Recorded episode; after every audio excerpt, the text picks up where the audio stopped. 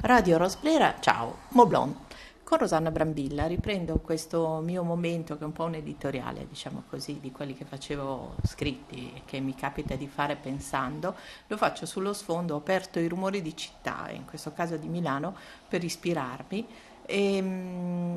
e, mi è venuto da farlo pensando ad alcuni post che ho letto. Uno di questi, per esempio, riguarda eh, il possibile futuro mh, delle case italiane e non eh, in previsione, in tendenza. Eh, ecco, io ogni volta che sento questo mi viene da pensare che non si cambia, non si cambia perché alcuni eh, modi di interpretare la realtà, i modi con cui la raccontiamo e anche gli stereotipi con cui lo facciamo e poi facciamo adesso da cassa di risonanza ogni volta che ricondividiamo questi, questi frullati di pensieri, ci riportano a una riflessione che è quella che l'uomo proprio sembra non voler eh, cambiare. E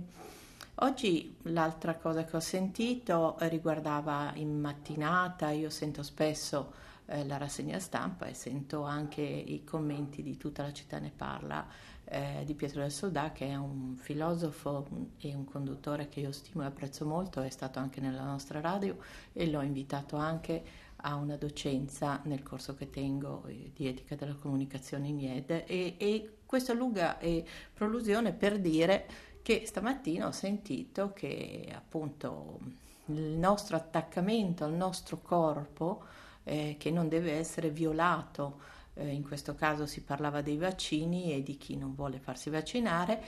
eh, mi ha ricondotto a un pensiero che era come consideravamo il corpo prima di arrivare a riflettere sul fatto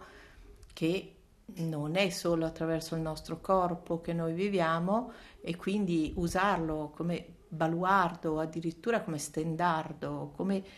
territorio da difendere con le unghie e con i denti da un ipotetico nemico, ecco, mi sfugge, mi fa un po' tremare l'idea di un'umanità che, che torna a questi pensieri, no? un, po', un po' così.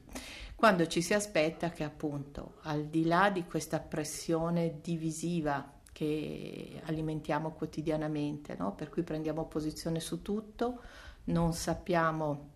neanche noi a che titolo lo facciamo su tutti gli argomenti, che siano un film, che siano un'impostazione di un lavoro complesso oppure la scelta di uno scaffale, di un aggeggio che compriamo. Ecco,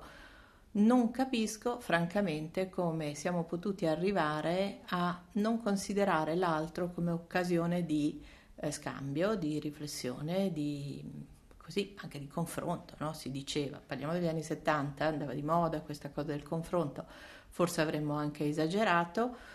però oggi veramente se, se tu pensi di confrontarti con qualcuno, eh, devi già mettere in conto che poi sul tavolo partono subito tutti gli altri argomenti che sono quelli invece profondamente divisori. E anche qui non sappiamo più gestire la complessità delle opinioni? No. Non sappiamo più eh, frequentarci se non ci siamo sempre frequentati selezionandoci, però oggi più che mai lo facciamo anche su moduli un pochino fragili, un, poco sconnessi. E allora torno a questa cosa dell'influencer, a quel qualcuno che sta con i social molto attivo e, e quindi diventa autorevole su un argomento. Perché? Perché altri, in scia con quello che lui afferma, lo confermano. Ecco, anche questo mi sa di tanto fragile e, e di tanto sconnesso. Poi eh, l'altra cosa che mi viene da pensare è che non riusciamo più a tenere un'agenda, cioè Molti di noi prendono appuntamenti, ne prendono più di uno, si fanno la cosiddetta tabella di marcia, si fissano i, gli impegni durante la settimana, eh, quelli tassativi, quelli inderogabili, quelli che poi invece eh, tocca spostare perché altro sovviene. E ancora una volta ci cimentiamo con il senso dell'incertezza e dell'impossibilità di gestire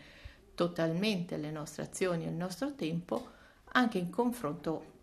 alle azioni e al tempo degli altri e mediamente ne diamo un giudizio negativo, è sempre qualcun altro che ci impedisce di fare qualcosa perché non ha fatto la sua parte. Ecco, anche questo stabilirci sempre sulla predellina, metterci su questo scranno e stabilire eh, in cose molto banali chi è colpevole di cosa, eh, essere giudicanti, ecco, anche qui ci stiamo profondamente allontanando da quello che ormai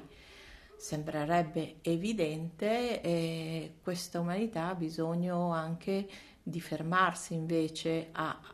astenendosi dal giudizio e astenendosi anche dall'affermazione, non si deve per forza essere affermativi, eh, non è colpevole non avere una ideologia o idealizzare qualcosa come assoluto, non è necessario essere filosofi o conoscere perfettamente eh, Platone o Aristotele, no, non è necessario, basta davvero meno. Eh, basta attenersi a qualcosa che ci hanno anche probabilmente insegnato, quindi no giudizio, no affermazioni diciamo sullo sfondo di competenze che sappiamo essere molto fragili perché ci stiamo occupando banalmente d'altro, quindi non possiamo approfondire tutto e argomentare tutto. E quindi tornando alla iniziale riflessione proprio su che valore possono avere queste, queste definizioni del futuro stilistico eh, di un ambiente così importante e così profondamente individuale e nello stesso tempo così profondamente legato al mercato, alla produzione, alla creatività, a qualcosa che è veramente gassoso, come la casa. Ecco, mm, quando leggo che c'è qualcuno che, che sa dirmi eh, come prevederà la casa e poi dice che semplificando, eh, eh, dovrà essere molto protettiva, accogliente perché siamo traumatizzati, eh, poi dovrà contenere gli spazi del lavoro perché abbiamo visto che naturalmente non li sappiamo gestire questi spazi di lavoro in casa e anzi sono piuttosto alienanti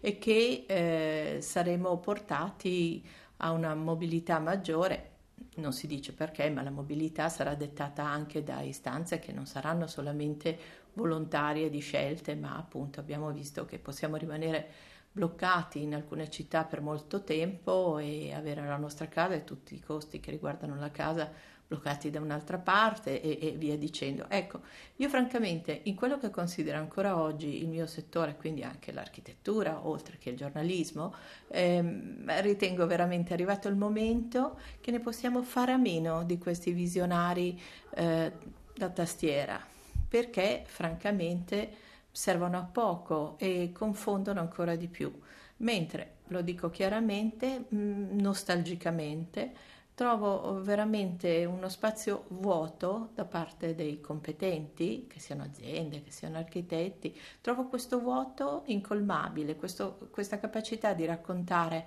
un elemento così eh, profondamente utile all'uomo come la casa come l'abitazione e come il modo di stare nella casa, ecco, trovo un vuoto, un vuoto siderale nel racconto di questo elemento primario per eh, l'individuo bipede. E quindi mi aspetto che qualche visionario magari ancora nasca, mm, non è detto che sia su TikTok o su Instagram, e che mi spieghi come fare a raccontare alle persone davvero la casa che sarà, attraverso qualcosa di reale, di possibile e non di così banale come troppo spesso sento. Radio Ross Brera, Moblon. Ciao.